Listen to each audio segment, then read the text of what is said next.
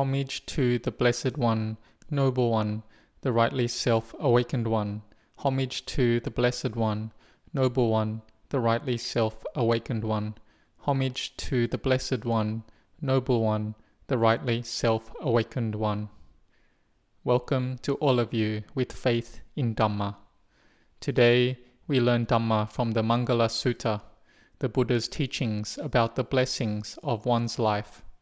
As we know, it begins with 1. Not associating with fools, 2.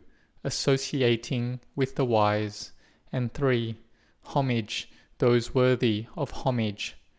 These are the highest blessings. These initial qualities are important. They are the steps one takes that are correct, because if we associate with fools, then the fools lead us to meet with incorrect things. This is wrong view from the very beginning, and it doesn't lead to self-improvement. So don't associate with fools on the outside, and also not the fools on the inside, that is, the mind that is like a fool.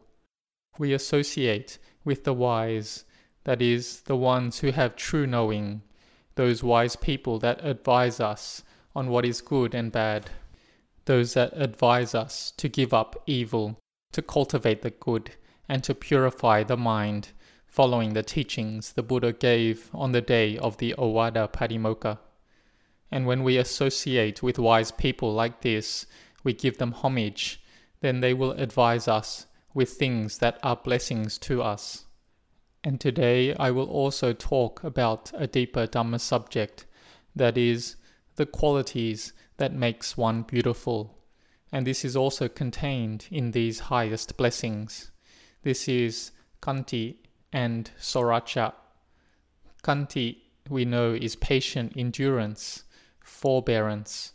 This patient endurance has the characteristic of an individual who has a mind that is strong and firm. If it is compared to a warrior, then they would have a strong mind in terms of fighting. But we can see these days in our world there is no war that has arisen, but we can understand the warrior that has a strong mind. Instead, these days there is the white-gowned warrior, that is the doctors, nurses, other healthcare personnel that are fighting a war with the COVID-19 virus. And this war is an important war. There are many doctors, nurses, and medical personnel of different countries, especially the ones in China, who have lost their lives in this war. But the ones left must fight and endure in order to save the lives of those who are sick. Even though they love their wife, children, and parents, they need to have the endurance to fight patiently, and they may even have to sacrifice their own life. This is forbearance, and this forbearance has 3 characteristics. Forbearance by refraining and holding back. When one has anger, then one bears it patiently. When one has tiredness and fatigue, one bears it patiently. This is the forbearance in terms of body and speech. If you endure a lot, then there is austerity and power that arises. This is a firm strength that arises more than that of an ordinary type. And the higher forbearance than this is the bearing with the rough and bad words of another, and we can turn them around to become our friend. We are swore at, criticized, and told off. We are struck and hit. Whatever it is, we bear it patiently. If one is a subordinate, one is able to endure until the boss has thoughts of metta, kindness towards us. But the forbearance that is more difficult is for those that have power. They are the leader or boss, and they have forbearance towards their subordinates. This is really hard to do. This is because they are able to use their power, so they need to have a higher forbearance than an ordinary type. It's not the same as the forbearance of a subordinate towards the leader, as a subordinate needs to do it so they can survive. But those that have power and parami over others, They need to have forbearance. They may meet with people who criticize and curse them, and it would be easy for them to use their power to even take their life, but they don't do it. The Lord Buddha was foremost in forbearance. He had the supreme spiritual perfections. In the life that he was cultivating Sila Parami, the perfection of virtue, he was born as a Naga king named Buridatta. He lived in the Naga realm with happiness and ease, but he couldn't undertake the 8 moral precepts there, so he went to undertake it in the human realm. He was caught by a snake charmer and was forced to perform all sorts of tricks. He also had to receive all sorts of torture. But the Buddha patiently endured it because he was cultivating Sila Parami, and it was on the level of paramatta parami, the ultimate level where he would rather sacrifice his own life than not to refrain. But he wouldn't harm others in terms of actions and speech, and likely in terms of the mind he also wouldn't wish any harm on others. This was the Buddha practicing forbearance. Who could have forbearance to the Buddha's level? This was one of the 10 lifetimes where the Buddha practiced to cultivate the highest parami for the attaining of Buddhahood, all done for us. This is the great and boundless compassion of the Buddha that is unequaled.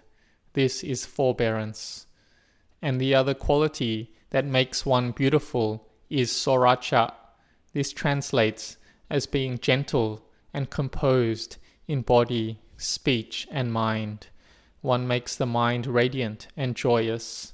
The body is composed because when one has patiently endured, then one doesn't show any abnormal, harmful gestures. Those that have been insulted and slighted by others, felt hurt by others, they don't retaliate. They still smile and have radiant features. Their face is not sullen and sour because anger has arisen. They can patiently endure it. They can compose their bodily features and their speech well. And how much ever pain they receive, they don't moan about the pain that they are in. They have a high level of forbearance. There was one senior venerable monk who was known to be well practiced and attained. He had great pain because he had stage 4 cancer. I paid respects to him and asked, "Longpo, how are you doing?" He said, "I am fine." He said he was fine, and not long after this he passed away.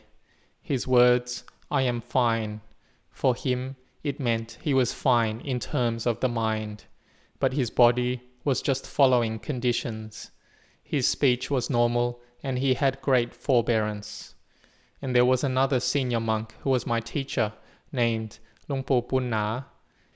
Even though he was in great pain, he opened his eyes and looked at me, and his eyes were sparkling. And he had metta and asked me, "Anan, have you eaten yet?" He was patiently enduring his pain, and his heart was full of the quality of metta. This is really rare. And this was a true disciple of the Buddha. He was a direct disciple of Luangpor Kao Analayo from Wat Tham Kong Pen, and a disciple of Luangpor Phan, Luangpor Kong Ma, and Luangpor Chop, and many other revered teachers. So this means that to train in Dhamma, this makes our mind radiant and pleasant. It makes our body composed and restrained. When you have pain and suffering, one isn't overwhelmed by it. One has high patient endurance. Like doctors, nurses, and medical personnel in the present situation who are treating the patients who have the COVID virus, they have a high patience. They fulfill their responsibilities. And there are even those that have given up their life for this. I Anumodana all the goodness they have done, all of them that have sacrificed their lives for others. So these two qualities, kanti and soracha, may you train and develop them. If we have these two qualities, then this will be a blessing in our life, and it is the walkway to Nibbana. It is a step for us towards the end of suffering. and even if we haven't ended all suffering, we will still have beauty arising in the present, beautiful actions, beautiful speech, and a beautiful mind. When we train in this way, samadhi, meditative concentration, will arise. If we train in samadhi and we sit meditation and feel tired and in pain, we have an itch on our body. Sometimes it is cold or hot. If we don't bear it patiently, then we won't be able to meditate. But if we bear it and endure it, then this is productive and a blessing. We patiently endure against pain, cold, heat. We don't waver in the face of sense impingements. We have kanti. The Buddha praised this as one who can attain to the ultimate virtues. There were many disciples of the Buddha who had practiced developing their meditation close to the Chedi, high up in the mountain in Thailand, where the weather was frosty and very cold, and they were cold and numb all over their body. I have sat meditation and had some numbness, but just till the feet and legs, but they had numbness all over their body. But they reflected on the suffering of being born, how difficult it was, or that once they died, the body would be as cold as a hell realm and dissolve. This was their meditation reflection, and they had the patient endurance to keep meditating, and in the end, they were able to attain to Nibbana. So this patient endurance is the excellent virtue of an ascetic, and we all want to be a Dhamma practitioner, one who is on the path to Sotapanna, to stream entry.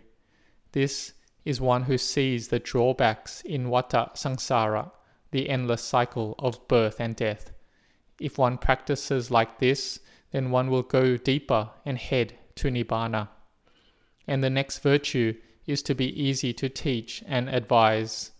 Those who are hard to teach and advise are in danger. The Venerable Radha Brahman was easy to teach and advise, to the extent that he was praised by the Buddha as being foremost of those who was easiest to teach and advise. He listened to the teachings of Venerable Sariputta and didn't hold on to his conceit that he was older and was of high learning. He received all the teachings he was given, and ultimately he attained to becoming one with the highest wisdom. He attained to becoming an Arahant. His virtue of being easy to teach and advise was a great blessing. And there are examples of those who are hard to teach and advise. The Yakkananda, who saw Venerable Sariputta enter deep concentration and wanted to show his Yakka friends that he was going to give this samana, this ascetic, a blow on the head. And the friends said that this samana was of great power and great might. He was extraordinary. The friends tried to dissuade him 3 times, but he wouldn't listen, and he gave Venerable Sariputta's head a strong blow with a big club. Venerable Sariputta was in no danger, but just had a bit of pain on his head. But as for the Yakkananda, he dropped to Avici hell. This is one who is hard to teach and advise. He didn't listen to his friends' good teaching. He had good friends and associated with wise people, but didn't listen, and just listened to the foolish person inside his heart. And so this blameful conduct arose. And we can see in the present-day world society that this virus is spreading in many countries. It's able to spread because there are people who are hard to teach and advise. There may be places that have a higher risk to catch this virus. One may have to go there out of necessity, out of duty, or one has to earn a living there to support one's family. If one doesn't go there, one's life will be difficult. But sometimes one is enticed and tempted to go there by the cheap costs in that country, and they can get cheap air tickets. The ones who do business in that place try to entice us, and ultimately one can't restrain oneself and goes to those places where those countries have a higher spread of the virus. And when they come back, they try to hide to the government that they have gone to that country and they could potentially be infected with the COVID virus. Instead, they should tell others to be careful around them in case others get infected. They must tell others to be careful. This is sila as well. This is correct speech. This is practicing according to the law. And this is having metta and compassion as well. If they do this, then this is good, and they are ones who are considered to be easy to teach and advise. But those that are hard to teach and advise, when they come back to their country, they hide information, and this is breaking sila. And this is wrong in terms of Dhamma, because they lack metta. They have no metta in their heart. They are ones who are hard to teach and advise. Why do they do this?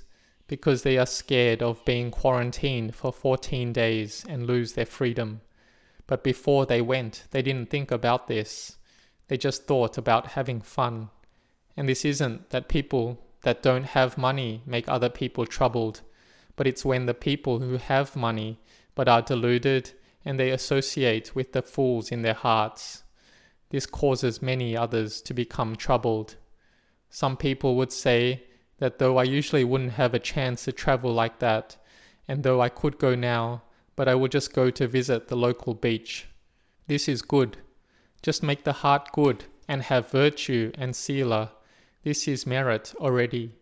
There is no need to see other countries, and especially during this difficult time, there is no need to make society more chaotic. Those who make society more troubled are people who are hard to teach and advise. It destroys one's own benefit, and it harms one's family, and many others become troubled. And this comes about because of craving.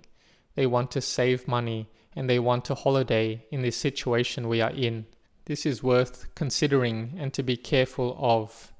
We must look after ourselves, for us, for our family, for others around us, for our society and our country.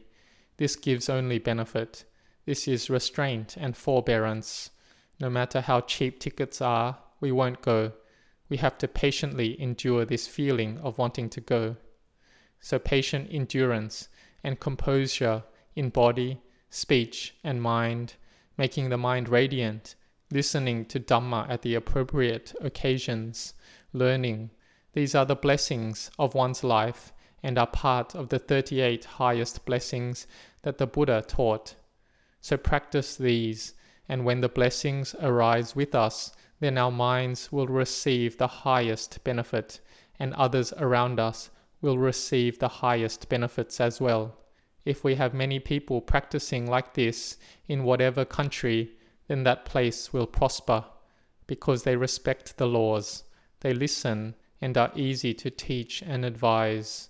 I Anumodana with all those in Thailand and around the world that are easy to teach and advise, because this will give you inner happiness and give happiness to society and your family. May you all grow in Dhamma and in blessings.